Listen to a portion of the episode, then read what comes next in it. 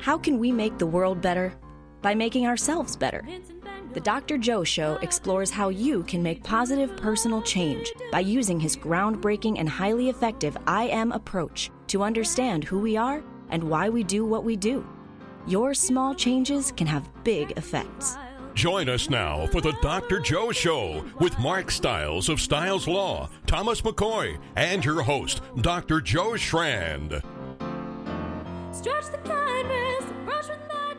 Welcome to the Dr. Joe Show. Yeah. Okay. I, was, I thought maybe you know I had to do something else because I was waiting, Tom, to see whether there was going to be another. I mean, sometimes Tom, you just do these amazing things. This was an amazing too. It was that lovely theatrical pause. It was it was crisp. You know, you, it's a you got to leave at least a three second pause. I've realized if you want real effect, like it's true. It's true. I uh-huh. say that to my dog all the time. You know, just be, take care of your paws. Uh, there you go. Thank you. So, um, but I, I really don't want to pause that much because we have such an important topic tonight. But before that, Tom, you went on vacation. You want to just tell folks a little bit about your holiday? Yeah. So I took a trip to España. Shout out mm. to Kaylin Jenkins Brown of Enchanted Memories Travel. Spain interested me for a while. I it, it, came down to flight prices, and you know I had read a little bit of Spanish history, reading um, Homage to Catalonia. For some reason, I I expected it to be colder. I don't know. when I think war, I think colds. That's that's my that's my baby brain. When I think reading George Orwell's like writing uh. about the bar the Catalonia and the mountains, I'm like, oh, it's cold. And I go there and they're Quaker parrots and palm trees. Hmm. but uh of course, masked like a good little sheeple on the plane. It was a fun time. And I want to get it in there this summer because I, I just feel that that weird feeling that you're just out of time. Uh, as of this recording, tomorrow I will be 30 years old. That's right. Wow. Yeah. Yeah. So. Yeah. Yeah. Uh, I most over of, for you, huh? Most of my eggs will be gone. Uh, oh. I can't reproduce. You'll be surprised. Uh, let me introduce them first, then I'll ask them my question. Well, remember that guest we had who said, I don't know it was his quote or not. I said, "Life is short, but it's the longest thing you'll do." Yeah, like pretty good, mm. you know. But this show is not the longest thing you'll do. So, with that in mind, Tom, please introduce our guest for tonight. Absolutely, Dr. Joe. Tonight we have back horizontal sleeper. Yep. Son of a dead guy, founder of the Church of J Town, Dave Anthony. Mm-hmm. That's true. Dave Anthony is an American comedian, actor, screenwriter, and podcaster, making appearances on Maron, Veep, Arrested Development, The Office, and of course, The Dr. Joe Show.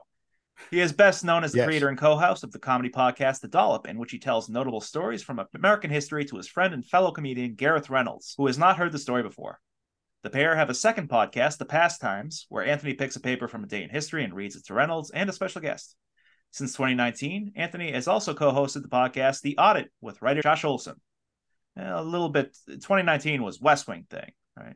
Now it's yeah, Wikipedia. Audit, yeah. You're wrong. You're wrong. Welcome back. Thank you. So Thank I'm you. wondering, Dave, there's I, I just think of the different times in history where the goalposts are at such different points. Like I mm-hmm. remember the Aaron Burr story where he's like out trying to jump on ships at six years old. He's attending college at 12. Do you think we're at a new point like that where people 100 years from now are going to be like, wow, he had a, he had a house at 26?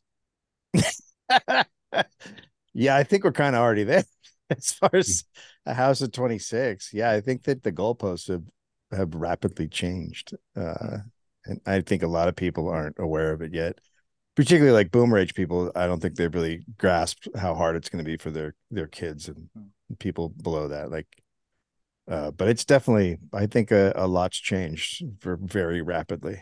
Yeah. In, in what way dave? Where are the goalposts now compared to where they were and how long ago? I think it's just you know i'm gen x um, so i graduated in the early 90s even though i came out in a horrible recession i still had opportunity and um, the costs of my education weren't prohibitive to essentially the rest of my life. Like I, I wasn't burdened with student debt that I couldn't dig out of. Fairly easy to buy a house, even in California at that time. And then getting a job that paid decently and that I, you know, I mean, think what you want is like rent to be 25%. I would say that's about what I had. I, I think that's all gone. It just seems very predatory on every level. Yeah. yeah. I don't, and I don't know how that flips or turns around, you know? And this ties in with our talks before is like when we have a generation of young men that are struggling and not meeting these uh, these ideals of the self-sufficient man it's like oh you can mm-hmm. either say it's external or internal. Yeah. Just find someone else to blame. Yeah always find someone and then right that's where right-wing populism you know springs to life and so which is the scary part. But yeah it's but you have a lot of people that you know essentially you you grow up being promised the american dream right? And and that's sort of a fallacy at this point. I mean it was never we've never had a society where it's easy to succeed and move forward and you know move up class levels and all that. Um, but now it's almost nearly impossible for these the young people and that just breeds resentment because you you you're grown you grow up being told you know eh, the sky's the limit. Whatever you want to do just work hard and that and then you get out there and you realize working hard has nothing to do with it. Or that you're not a man. Yeah yeah you're not a man. Uh it's it's pretty brutal. Like i you know i have had situations where you know times in my life where i've lived in poverty and it's it's devastating. And it's it just takes everything out of you. It's it's exhausting. It's an exhausting experience. Yeah. You know, we have a lot of people there. A lot of people there. And uh, how how do you think we got here? Is there is there a way out? I i'm an optimist so i i think there's a way out but I mean, there is a way out. I think that, I mean, it, we're sort of past an electoral solution. I think our solution has to be a mass protest and shutting everything down because the people controlling the levers just don't care. I mean, I don't think there's anybody in office who really is going to help people. Like we've seen it, like we watched it enough now. It's been going on for too long. They're all they're all controlled by, you know, Wall Street and corporations and until that's gone, it won't turn around. But look, when this country was doing well economically, it's when we were the the the rich were getting taxed out of their minds, like 90%. Mm-hmm. I think if we went back to that, I think if you know we took away all the billionaires' money and used it on things for society, yeah, but we, I think things would turn around very quickly. Mm-hmm. And I think that a whole lot of people are waking up to that, and I think that kind of brings us to the topic of trying to suppress that. Yeah. well, here we are we're right at that moment at that topic so what what is going on? What is that suppression about? Where is it coming from? And let's talk about it. I mean we we had a period similar to this which was you know post the, the late 1800s and that's when that's when the congress was the same thing. It was called the millionaires club and and they they were controlled by the rich much more than in other periods. And right now we just have an entire society, our media, our politicians. It's all controlled by the rich. They pull the levers. They're they're the ones getting people to fight with each other by going on Fox News and anything else and getting people upset about trans people or gay people in schools. That's all coming from from wealthy people and think tanks and all these organizations just you know when you're when you're super rich what's the best thing that can happen take the focus off yourself make people fight below you make them fight with each other and as long as these guys have control over the media and everything else it's just going to keep going that way. And it's it's all media do you think? Or are there, are there any pockets where there's reality left? It's very interesting. I you know uh, i think like a great example of what we had and is now gone because a rich guy took it over is Twitter. Yeah. Um, the other day we had that the Hurricane Hillary tropical storm situation here in LA, and and previously, you know, when there were fires here or earthquakes or whatever, I would go online and I would easily be able to search in Twitter and find experts that I could follow in that moment and know what was going on, or people on the street who are actually filming stuff or talking to people. And this tropical storm hit and there was nothing you if you tried to search it what came up were what we call the blue checks which are people who pay elon for a monthly subscription and they're they're just it's nonsense. They are there they're mostly climate deniers they're mostly right wingers and they live in a different reality and so they're just putting stuff up that's not real. And it's like a great example of when a billionaire takes over but i think there are pockets of stuff. I think there's definitely there's there's news sources. There's you know i'm a big fan of uh david sirota and the lever. Um uh, uh, walker bragman. There's there's journalists that i go to. There's scientists that i go to to read about covid and climate change and stuff. But you have to seek them out now yourself. I don't think they come to you. You have to go find them. It, it's such a dilemma this this antagonism that we live in this world where mm-hmm I mean, the way I see it is it's this enormous cortisol response, this stress hormone. And I don't know if you know some of the brain chemistry, but cortisol interferes with dopamine, which is a neurohormone mm. of pleasure. Very difficult to feel pleasure under stress. And cortisol interferes with oxytocin, not oxycontin, oxytocin, which is the neurohormone of trust. Very difficult mm. to trust anyone under stress. So we we have a global stress response. Um, I think it was it was highlighted from COVID, but it's mm. been around much much longer than COVID. You know, I was hoping that COVID would would help mm. unite people a little bit. Yeah, yeah. Our, our common enemy. He held on to that for a while. Yeah, but, but well, not been the uh, case. Uh, yeah, you you. I think at the start that was sort of the hope, like, oh, this will make people sort of come together. But well, then we the see Nancy happened. Pelosi's two freezers of ice cream. Like that's yeah, yeah, that doesn't help. but but it's still, you know, I I think we were hoping it would come together, but it still reflects this human need that in order to be a group, we have to have a common enemy. Mm-hmm. Now, Dave, we had um, if you know the trans activist Eli Erlick, we had her on a few weeks ago, and I brought up the big fight that happened in Glendale with the mm-hmm. school boards and the and there was Proud Boys. I think it was Patriot Front down there too. And you Tom, can you give us a, a, bit more of a background of it because I, I think a lot of people might not. Yeah, yeah. So, so the uh, school board in Glendale. And Glendale is is in in California. Yeah. Okay. Where it was a vote to recognize Pride Month, basically. Yeah. Yeah. Uh, like school was not in session. It was just, yeah, recognize Pride Month, opening shut.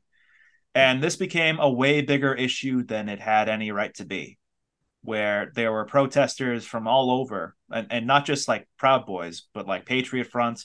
I believe uh, NSC, a few people there from there mm-hmm. uh, just swarms the place. And there's video of them like punching parents and counter protesters. Mm-hmm. It's like really scary stuff. And and Dave was there in the thick of it. I was indeed. You were there, Dave.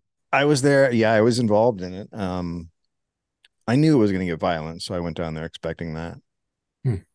It goes. It's funny. It it like you know talking about what we were previously talking about. They're but this is astroturfing. They're being pushed and paid by larger forces. Uh, I'm in a parents group in Glendale. There's this guy Jordan Henry who's sort of the spearhead, sort of leading all this. He started during COVID. He started coming to board meetings, so they were all on Zoom, and he would start ranting about CRT or communism and other stuff, uh, which had nothing to do with anything that we were talking about or dealing with in our schools and um, he was m- not saying the name of the town correctly. He was calling it uh, La Crescenta Glendale, which nobody does. You live in Glendale or you live in La Crescenta. You don't live in both. I mean, you mm. you technically, if you live in, there is parts of La Crescenta that's in Glendale, but you just say La Crescenta. You don't say I live in La Crescenta, Glendale. So we were like, okay, this guy doesn't live here. Sure enough, we found out he lived somewhere else, um, in a town nearby and kept saying, Well, I'm going to move there and my kids are going to go to school there and disrupting every meeting. Every meeting he's coming in and and starting all this nonsense and distracting the meetings. And then uh and then he did move into the district and uh did not put his kids in the schools. His kids are in private schools. And this continued on and on. And then he started specifically attacking teachers by name Uh, this is mostly when the anti-trans stuff really took off, and uh, we had a fight at the school between uh, groups of students, uh, anti anti uh, LGBT people, and then you know attacking a booth that someone had. So it it was getting heated, um, and and again, this is all started by this essentially one guy stirring it all up. He's not, and then he started having private meetings, telling uh, people, you know, how to attack, and and has a, a, like a manual of how to do this. And someone got a hold of the the basic points he's making, and they're they're from they're from think tanks, they're from larger organizations around the country. Um, then we started doing uh, someone started doing Freedom of Information Acts on who was asking for um, Freedom of Information Act stuff. And we found out that it's like it's organizations like there's one out of uh, Michigan that's uh, the Mackinac something, and they're a big right wing group. And they're why what are they doing asking for information about teachers and students in Glendale? Um, so we're finding these different groups around the country, and it's just to stir up trouble. It's just to, at the end of the day, they want pri- the public school money for private schools. A couple of them admitted it. One of one of them said online, if you just give us our thirteen thousand dollars in taxes, we'll leave you alone. So we know what they're up to. So this when this big day hit, and I started seeing Proud Boys are going to be coming down from Bakersfield and Fresno, and um, we have a very well known fascist here, Tony Moon, um, who hits hits journalists in the street with uh, you know the metal drink containers. Um, always always out fighting on the street and i saw that they were all going to be there so i i put on you know i was in you can't tell who i am because you don't want them to know who you are because they're always taking photographs and pictures of you. That's what nazis do. So if you're going to go to these things i highly recommend you obscure who you are. Um, and we went down there and i was essentially i knew a lot of parents were going down there and didn't know what they were getting into so i was like what you would call antifa, I guess, which just means I'm against fascism and I'm going to try to protect the people that are more innocent and naive of this situation. And they were they were trying to so they had us blocked off between the two groups. Uh, most of the parents from my district who are of the groups I'm in took over the meeting. So these people couldn't get inside because we had everybody there, every seat filled before they could get there. So they had to do all their stuff outside and they were there for fights and they would try to swing around the back of the groups and of course you would watch it and you tell the police hey they're doing it and the police wouldn't move. So we would have to move and stop them. And that went on for like an hour and that's where you saw the fight because they were trying to swing around to attack the parents from behind and uh, people like me were trying to stop them from doing that uh, and you know this is where we are. This is this is literal fascism. This is what fascists do. This is what they've done for you know 100 years. And they're it's the same tactics we've always seen. It's the same start street fights to get on the news. And if you get on the news and you, and you see uh, a white guy punching a person of color well then other races are going to get excited. And then they're going to also try to join. That's what that's the whole thing they do. They're always trying to start fights fights get on the media fights bring them more attention fight fights bring them more recruits because they always get a control of how the video is spun so yes uh so andy ngo who is a yeah fake journalist who poses mm-hmm. as a mm-hmm. journalist he he's such a compulsive liar that he faked having a british accent for like six months yes yes he um did. he is he is in league with like not just proud boys but like groups like Falanga and um, Atomwaffen who make the Proud Boys look like Boy oh, is Scouts. he? He's uh, in in cahoots with Atomwaffen. That's terrifying. He sends he's sent lists of like docs information. So when yeah. Elon Musk bought Twitter, he a, a mm. series of journalists were blocked were banned from Twitter, and they him. very conveniently aligned with a list compiled by Andy Ngo. Yeah, yeah, so, that's yeah, that's him. Um, so Google Google Twitter Chad Loder. Um, yeah, Chad Chad, I who was someone I followed a lot. I, he's over on uh, Blue Sky and other stuff, but he was a great journalist working against the fascists, and then he was gone. Because it's it's so easy to because I fell for it. I mean, I, I think most people did. Where Antifa was this huge uh, shadow agency where you see you know, a guy dressed in black punching someone. It's like, well, I don't endorse that. It's you know what Antifa is not a group. It's No. just if you're against fascism, It's a you're verb. Antifa. Yeah, it's not a it's not people. When I went down there and had my face obscured, I was automatically Antifa because I was against the guys who were fascist. Like that's how you. It, the, my grandfather was Antifa because he fought in World War II. Like that's what it is. But we have a very we have a tendency to like say, well, maybe the maybe the, the real answer's in the middle. Yeah, I know. Well, th- I've had this discussion with people, um, you know, in my area, and and you know, they say, you know, we need to find a middle ground. And I go, you can't, you don't want to find a middle ground with them. They're very right, very very bad. They round up. Don't give them any. You don't give them any inches. They're they're fascist. They're they're these are literal fascists. I know that people always want to be like, oh, you're talking. I mean, these are literal in every sense of the word fascists. They want You an identitarian, authoritarian, theocratic. Yeah. You know, some some of our listeners I know have heard the word, but they may still not really understand what fascist means. How would you define fascist, Dave? It it's a it's a thing that a lot of people have different definitions of, but um, I think the way I'm talking about these people is is they do not believe in democracy whatsoever. They believe in authoritarian control. They believe that the weak should be punished and driven out, and they only want their way, which in this case is mostly Christian fascism. But they are like they use they say we should have free speech but their goal is to end free speech Hmm. like they use free speech to end free speech so they are they are i mean essentially it's everything i don't believe it's hard to describe but but people are like well that's the right wing. But it's like no these guys have gone beyond the right wing because these guys do not remotely believe in democracy whatsoever. They want power and they want it through brute force. And when we're talking about guys on the street fighting you know the the fascists are also violent and they're happy to use violence to get to get their means. They're very happy to do it and they know that it it brings in other violent people. But you know like anything else they're like any other like very right-wing group they're this is a white movement. It's incredibly white. They only want their way. Um it's it's very interesting to watch like like Florida, I would say is is you know very much pretty close to a fascist uh, state now. Like they're the the way the rules they're passing, the laws they're doing, it's really terrifying for a lot of people living there. I mean, people are legitimately scared to live there. And now you see they come out and they say, well, you know, slavery wasn't that bad because they learned stuff.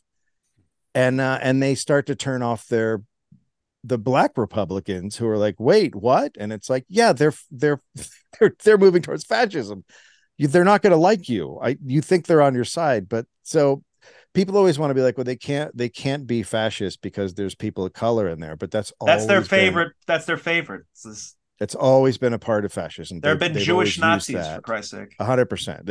I mean, there was a Pakistani group fighting with the with the actual Nazis in Germany. Like this is this is what it is. They use these they use these groups, but at the same time, they'll cast you aside in a heartbeat when it comes down to it.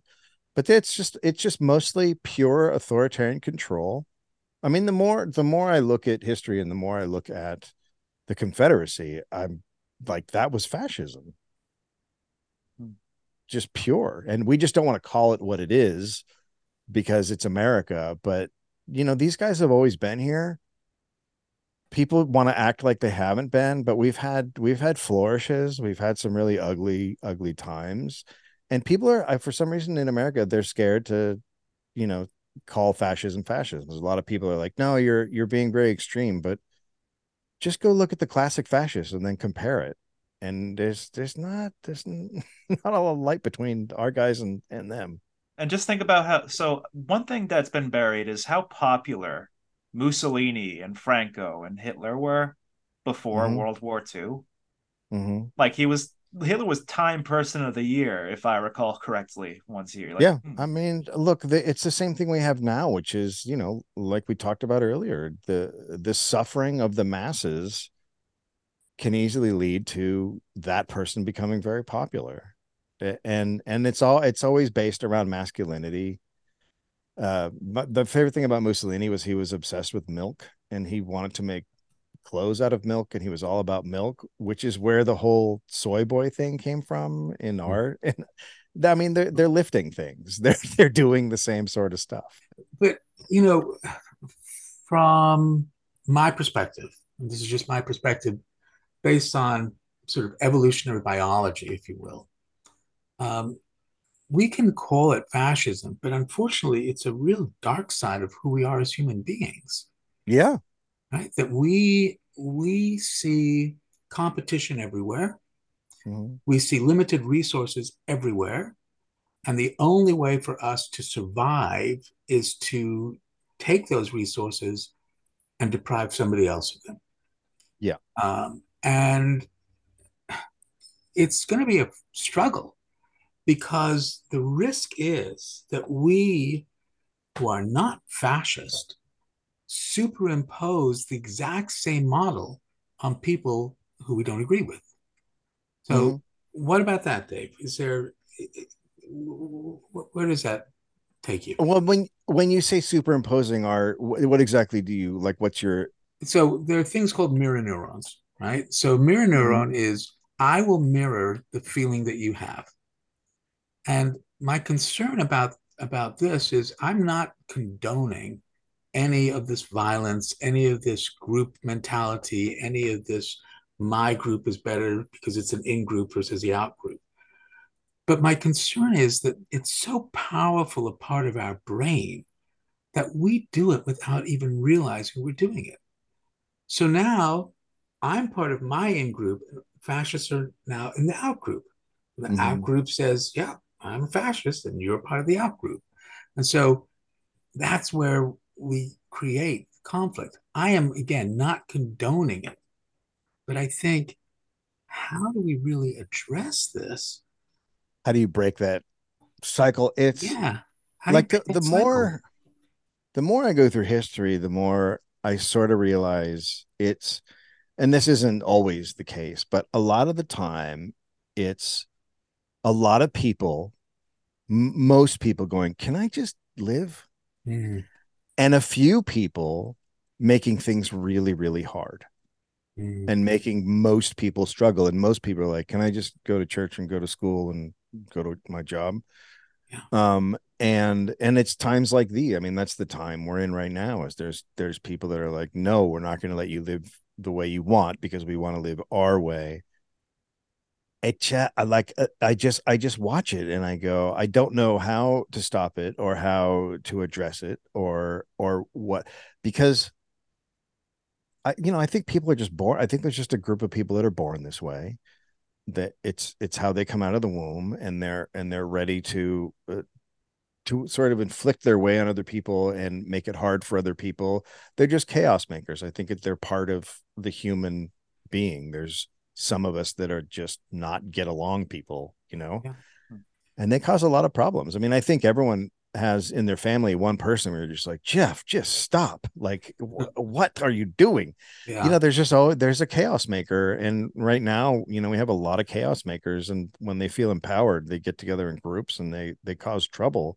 Yeah, but yeah, I just wonder if it's part. Is it part of like is it part of humanity in the sense that you know we don't actually have predators and we don't have anything like that? So are we just our own predators at some point? Yes i think it's exactly it.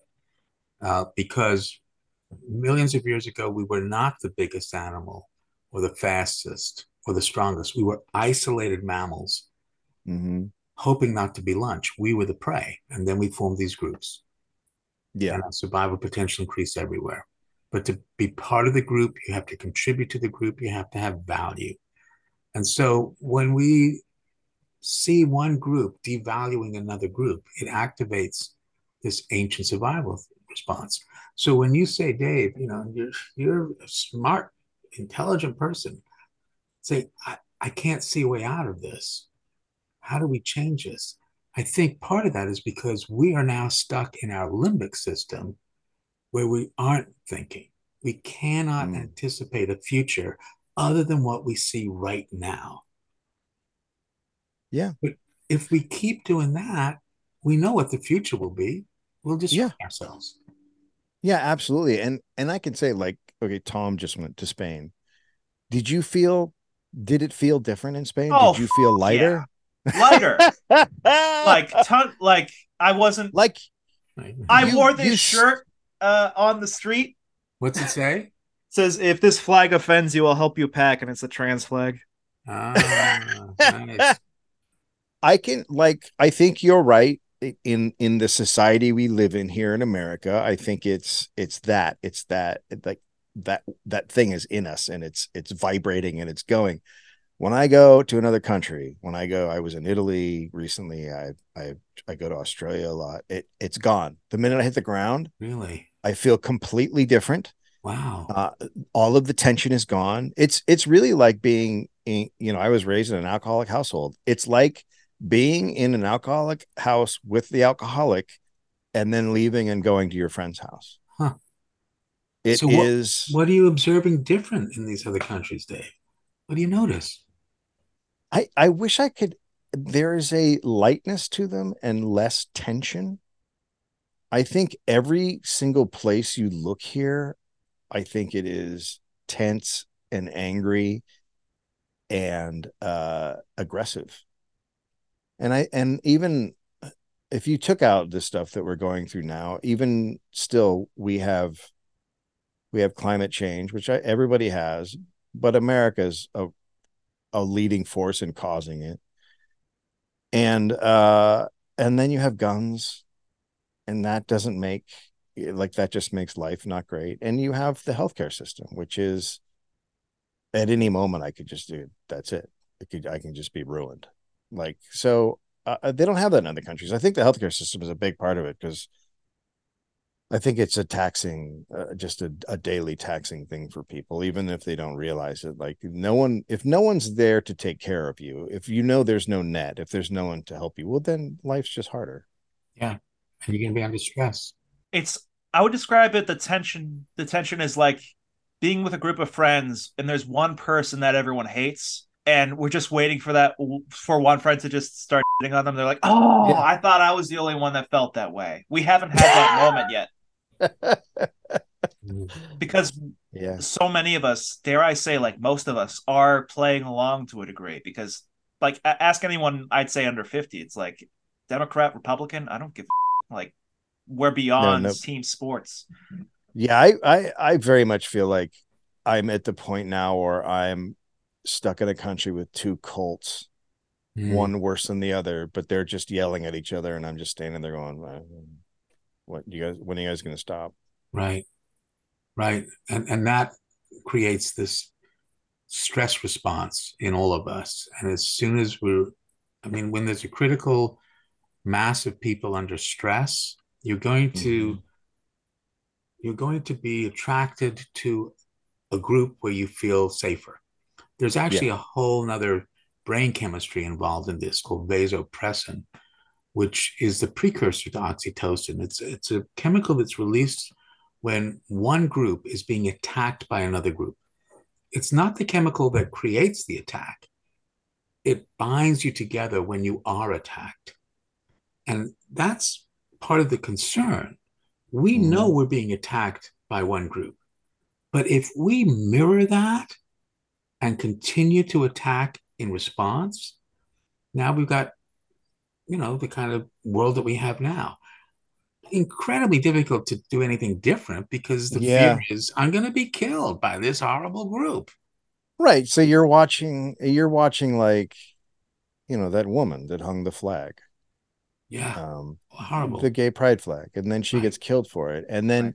so the the answer, so you know, what's the answer? Because if you don't react back, then then what? They're just shooting you because you wear a, a pride t-shirt. You have you have Tom shirt on. They're just going to kill you now. Like it's they are they are violent. Our our side is not is not looking for violence. They are looking for violence. They are looking to kill. They're looking to kill gay people. They're looking to kill trans people. They want to harm them. Yeah, it's it's absolute conundrum. How do we how do we get here? I think again, I, I think we've always been here.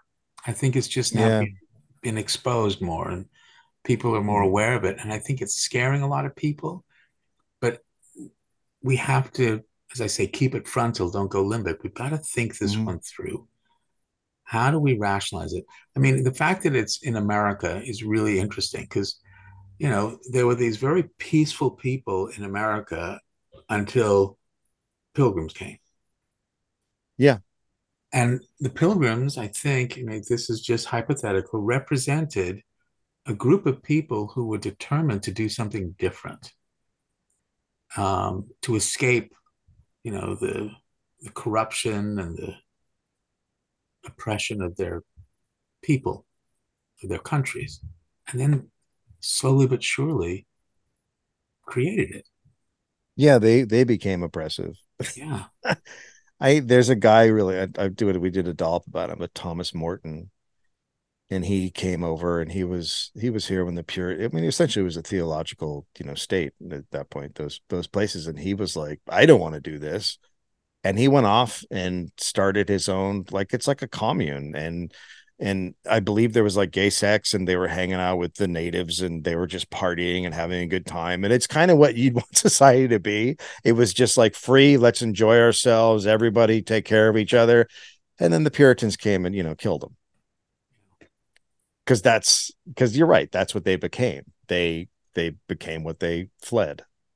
Yeah. I, don't, I don't know how to stop it. I it, it is it and it and it totally makes sense. Like something chemical within us changes and because of the situation but then you know so then where are you? Like but you you have to talk to everyone and go your body is is sort of working against your best interests.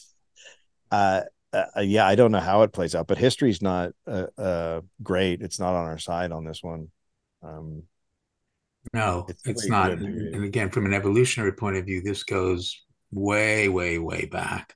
yeah But we now have a brain that can anticipate the future. hmm And if we keep doing what we're doing, we know what the future will be. Yeah. You know, we will destroy ourselves.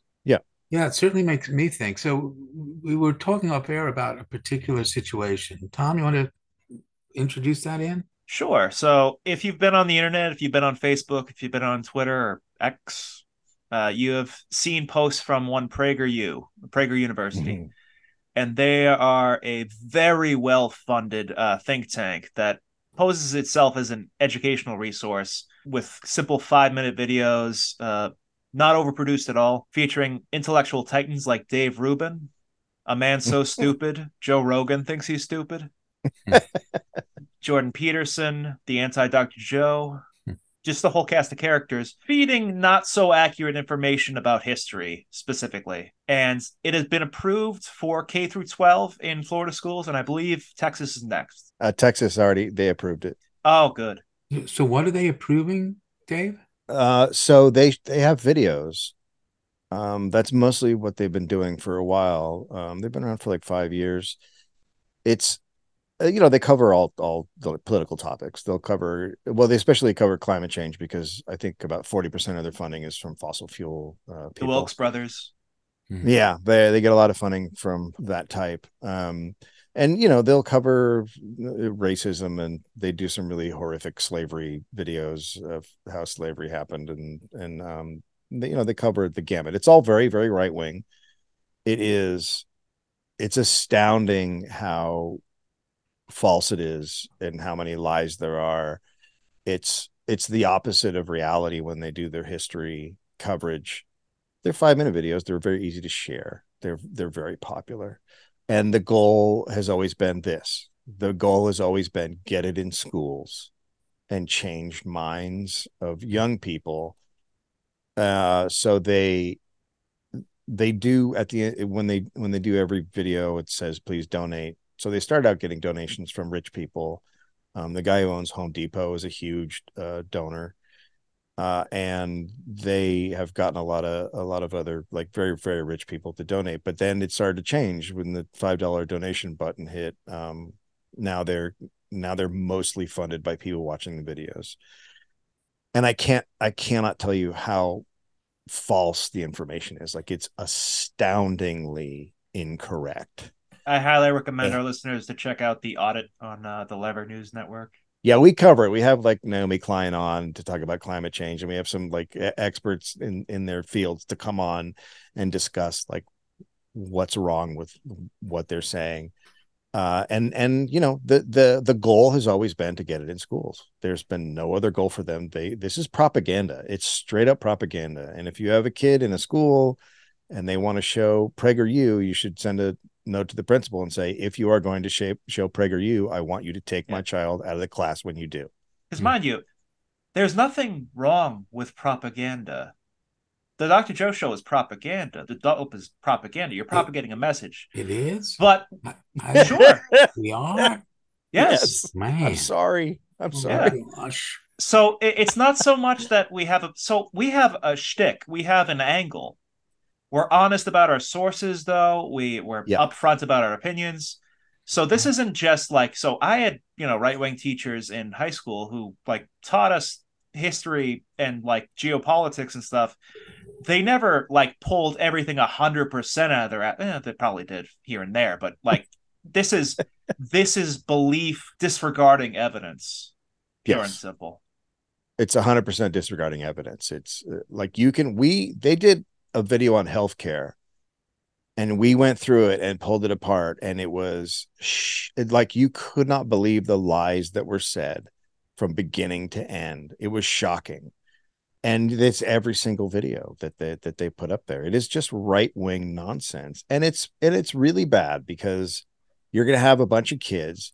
I think i think one of two things could happen. I think kids could believe this but I also think you have TikTok out there and you have other sources, and kids might just be like, "Come on, uh, this is nonsense."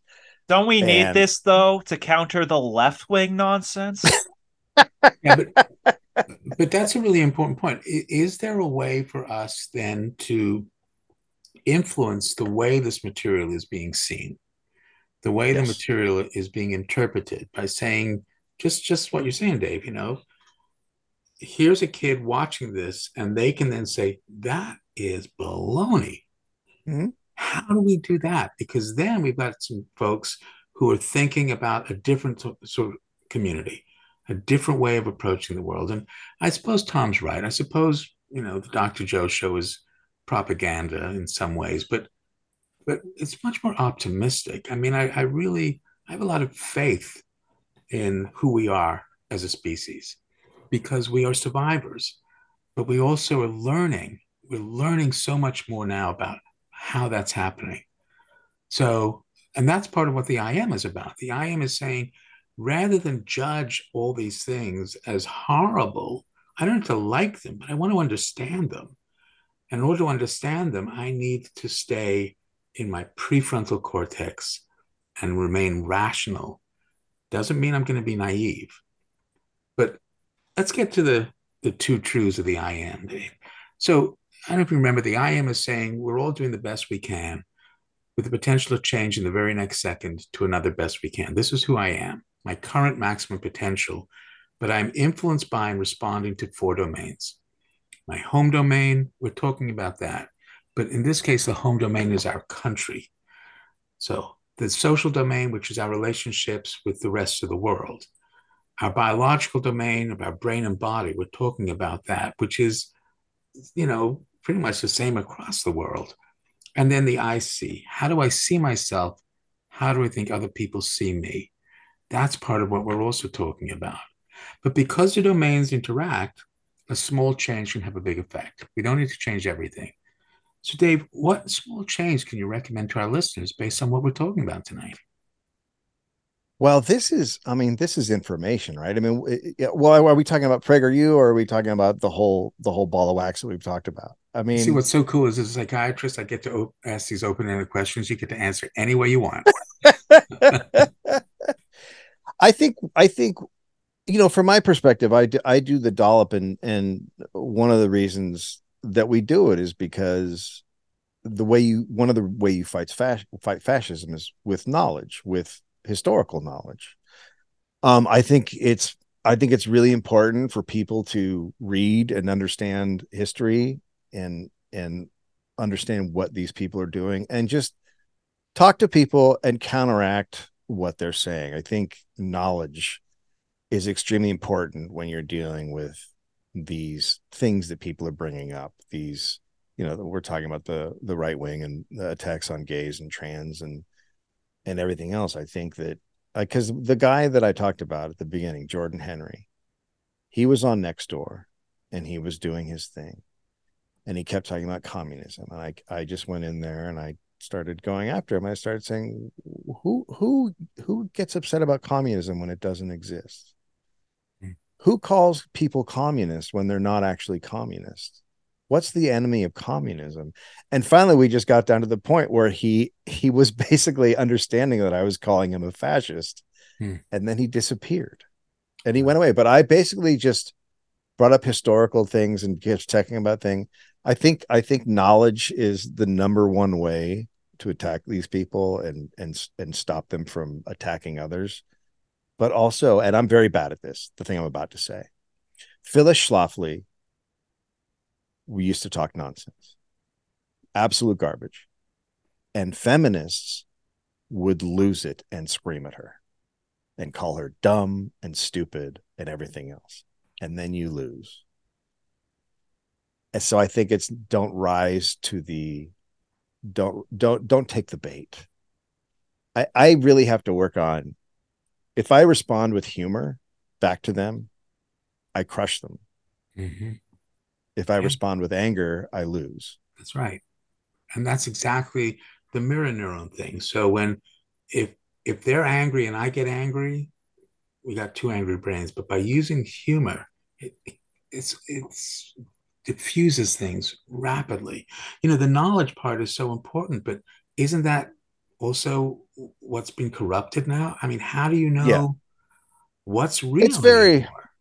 It, eh, yeah, no, you're right. It's I've I've I've had this discussion with people who are big big free speech people, and I said, but what does free speech mean when there's no truth? Yeah.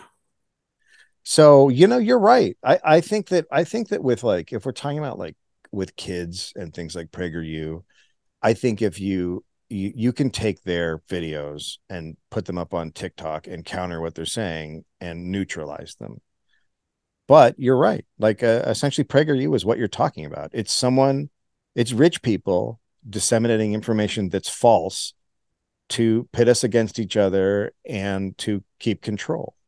Yeah. But how how do you? I can say things till I'm blue in the face, and some people are just never going to believe it. Yeah, we also have have so many places where we get information now. So, mm-hmm. you know, we're all hearing different stories. It's like, you know, there's so many perspectives, but what the IM is trying to say is let's understand why somebody believes what they do without judging them. Because as soon as we judge them, we're going to activate their primitive response and they're going to feel devalued. You mm-hmm. know, respect leads to value and value leads to trust. Disrespect is about devaluation, which leads to mistrust. And we have a lot of that in the world right now. A lot yeah, of a lot. mistrust. So, with that in mind, the second truth of the I am, because everyone is interested in what you think or feel about them through their IC domain, which has an effect on their biological domain. Because, you know, it feels different when you feel respected or disrespected. When's the last mm-hmm. time you got angry at someone treating you with respect? But because of this, the second truth of the I am, you control no one, you influence everyone you get to choose the kind of influence you want to be. So, Dave Anthony, what kind of influence do you want to be? I wish I was a better one. uh, I, I, I hope that uh, I am the kind of person who is um, bringing the understanding of the imbalance that we've had so far in our world and and the harm that's been done to oppressed people and and people who have a harder time. And i i that's kind of what my podcast is. Like my podcast is well it's it's a, an homage to howard zinn's the people's history of the united states right? It's like saying okay these are the people who voices you didn't hear and who got trampled on and heard and and and the cool thing about what i do is that i've had a lot of people write to me and go i used to be a right winger I listened to your podcast and now I see it from a different view. Tom, were you a conservative? Were you more conservative? So Oh, I the story. This is so great. I ran the gamut like really growing up. Like as a kid, like you could just straight up call me a fascist probably. So I was like uh-huh. in when I was like 13, 14, I was very black and white thinking. I think it's some of it's on the spectrum and obviously information diet like what was playing on the car radio. Yeah. So and then gradually in college I became because I also have a contrarian streak. I was very libertarian. Um Okay. like I made like a, a an ad for Gary Johnson for a class Sure. like Yeah. because yeah he and and eventually and during like the early trump years i was like one of those autistic 20 somethings that was like memeing it up being Yeah. quote unquote pro trump like because hey he's entertaining like Yeah. and that that's the worst part is that like it gave such deniability to what he was what he was and what he is Yeah, absolutely. Yeah. um and then i was part of the the online right sphere through do you know dick masterson No. so he's he's not like a hardcore like right winger. He's he's a libertarian. Like he's one of the the handful that's like actually s- super principled about it. And he eventually just got more and more into online blood sports. So like if you know the names Ethan Ralph, Mhm. Baked Alaska, Mhm. Yep. and Yep. as I was listening to Dick, I was listening to them. Yeah. and the fan base became more and more vehemently right wing. I was a part of this group called the Cabin Boys because we get together and rent a cabin in Tennessee, and a lot of them are still cool. A lot of them you could see the transformation in 2020 though, and Yeah. it took a pattern break for me. Uh, I've described it before, but like it, it as as I was driving from Connecticut to Massachusetts the day the lockdown started, I was listening to the Dollop. That was my first episode I was listening to was the uh, Hmm. Japanese guys that didn't know the war had ended and they were Oh yeah. Hiroo. Yeah. and so that was as I was that became my pandemic listening. I have Huh. that on playing Animal Crossing, day drinking, and so I was getting a little more perspective. And then when the BLM protests started, I saw friends laugh reacting to videos of protesters getting run over. Oh. So I'm like, do you give a about free speech actually? Yeah. And they don't. It's They don't. And so watching one guy in particular, um, because he had just had a baby, use that as like some sort of rationale because he was just cooking up all these hypothetical scenarios. What if they come out? You live in like rural Wisconsin. That's that's the same thing that happened with MLK. Like there were people in Iowa were like, "He's Oh, gonna yeah. bring the black deer." They- like just There's a comic that I always bring out um, from the 60s of MLK talking to a reporter with a burned down city behind him saying, I'm planning another peaceful protest for next week. Oh yeah, yeah, yeah. Like, I've seen that. One. this is a thousand years old. Like it's Yeah. Oh yeah, Yep. Yeah. Yeah, and it is part of who we are. We have to come to terms with. We have to do something, and we Yeah, will. I mean, I, I agree. like I said, I'm optimistic, but I'd like to think that we've had an influence on you, Tom. That the I am approach at least más has o menos. given you a little bit of a hope.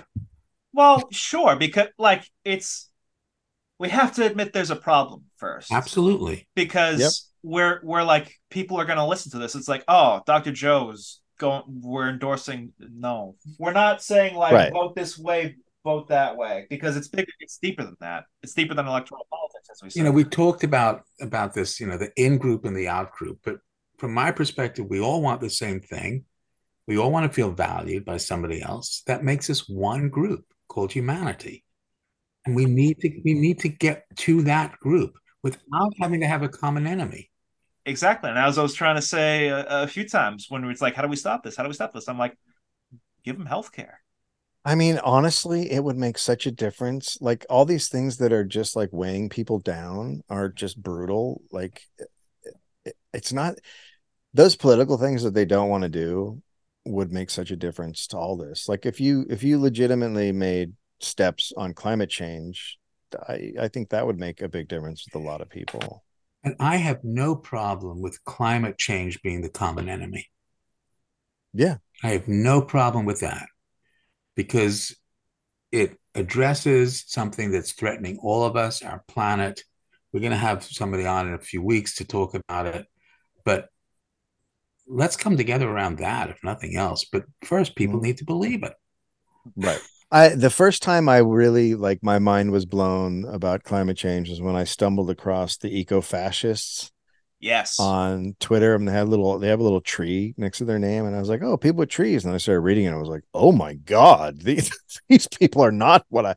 Yeah, I mean, it's you just like everybody has their own way of viewing things, and it's just like, wow, we got some work to do here. This is uh, one something. of the exercises. I know we're going to end in a minute, but have you done this exercise where you look at your finger?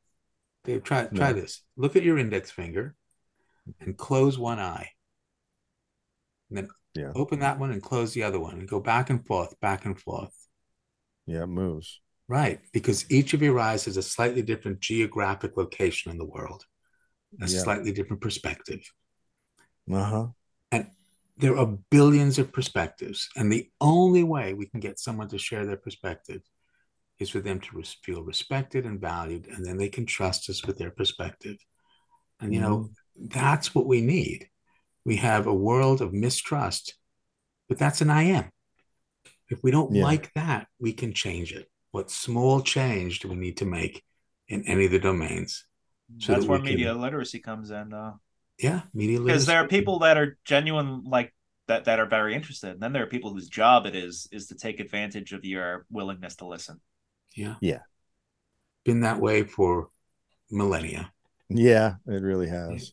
And so, in that way, I think I'm sort of walking the walk and living how I want to live. Now, I will also say at the same time, I have extreme faults with getting getting very angry at people, as we're talking about, and calling people dumb. Like I, I definitely in COVID hit my limit of just like, what is happening?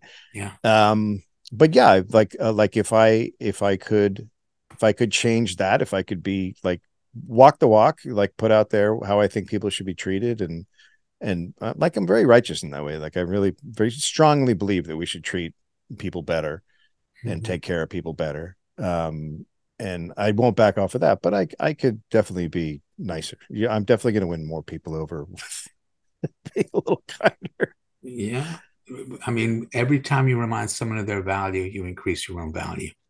Yeah, what we all want. Dave, how yeah. how do people hear you and find you? Uh, so our podcast, our podcast is called The Dollop, um, and it's wherever you find podcasts. And in, in that same feed, we have another podcast called The Past Times, which is less less sort of a political history, and it's more just I read a newspaper from a day. And my favorite headline so far is uh, at church service attended by half-witted Italian. Yeah, that's right. Yeah, it's just crazy how the old headlines are. And are you going back on tour? Well, I had the, the great privilege of seeing you in Boston. Yeah, we are going to in October. We're going to be in uh, Bloomington, and then Chicago, and Milwaukee, and St. Paul, and Madison. That's our that's our little tour in the fall. Great. Folks, I, I got to tell you, you, if you're in the, those zones, check out Dave Anthony in the Dollop. It is brilliant. It's spontaneous. It's improvised, and it is hilarious, but also incredibly thought provocative. So, Dave, thanks so much for coming back Thank on you. the Dr. Joe show. Really appreciate it. Thank you. It was fun. All right, folks. Tom, we'll see you next week. See ya. Stretch the kindness, brush with madness. Is it sadness or just a show that?